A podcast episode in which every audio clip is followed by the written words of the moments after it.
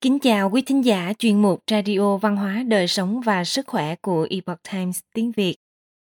Hôm nay chúng tôi hân hạnh gửi đến quý vị bài viết được Tô Minh Chân biên tập có nhan đề Lời tự bạch của quỷ tù khiến nhiều người phải suy nghĩ sâu xa. Bài do dịch giả Tiểu Minh chuyển ngữ từ bản gốc của Epoch Times Hoa ngữ. Mời quý vị cùng lắng nghe.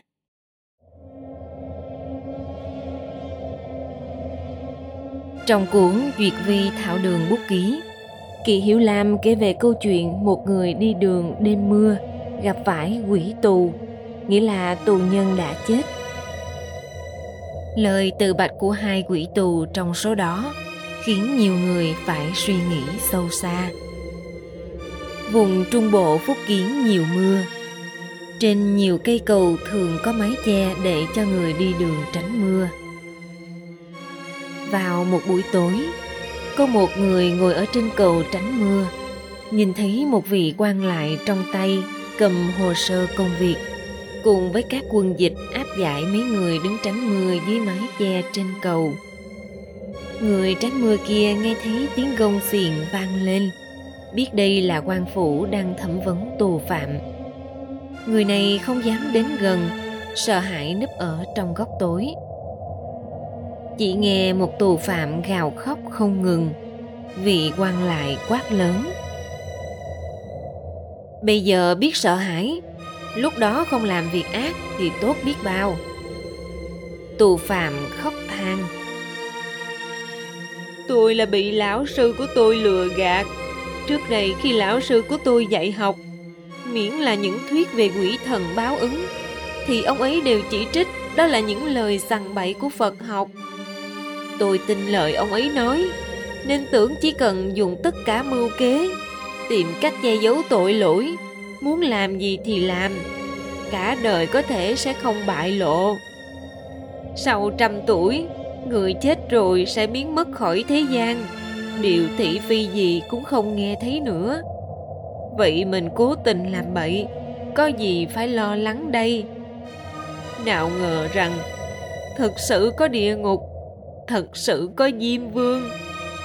Bây giờ tôi mới biết được rằng mình đã bị lão sư làm hại. Tôi cảm thấy hối hận, thật đáng thương thay.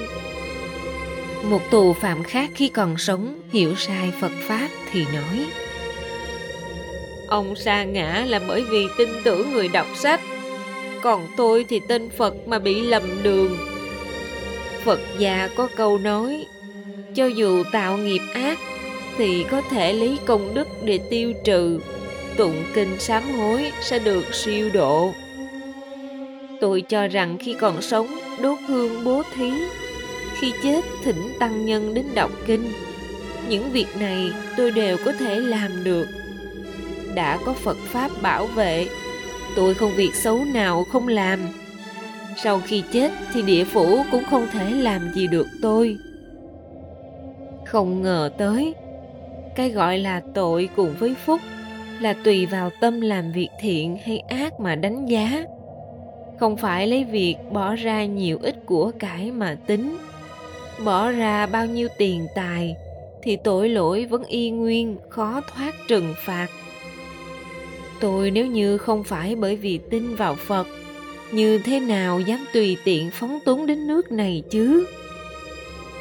Tù phạm này nói xong, lại lớn tiếng gào khóc thảm thiết. Những tù phạm khác cũng đều khóc lóc, nức nở. Người tránh mưa kia núp ở trong góc nghe được lời đối thoại của tù phạm. Bấy giờ mới hiểu được những tù phạm này là người đã chết rồi.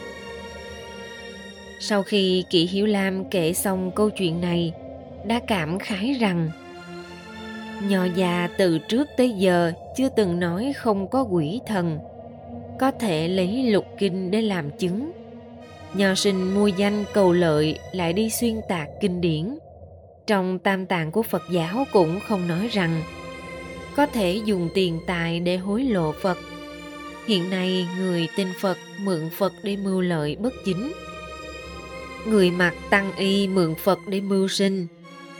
Tệ nạn này vậy mà thấm sâu phổ biến đến mức độ này rồi sao?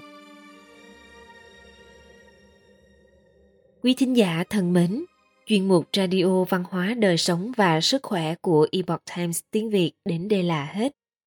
Để đọc các bài viết khác của chúng tôi, quý vị có thể truy cập vào trang web epochtimesviet.com. Cảm ơn quý vị đã lắng nghe, quan tâm và ghi danh theo dõi kênh. Mến chào tạm biệt và hẹn gặp lại quý vị trong chương trình lần sau.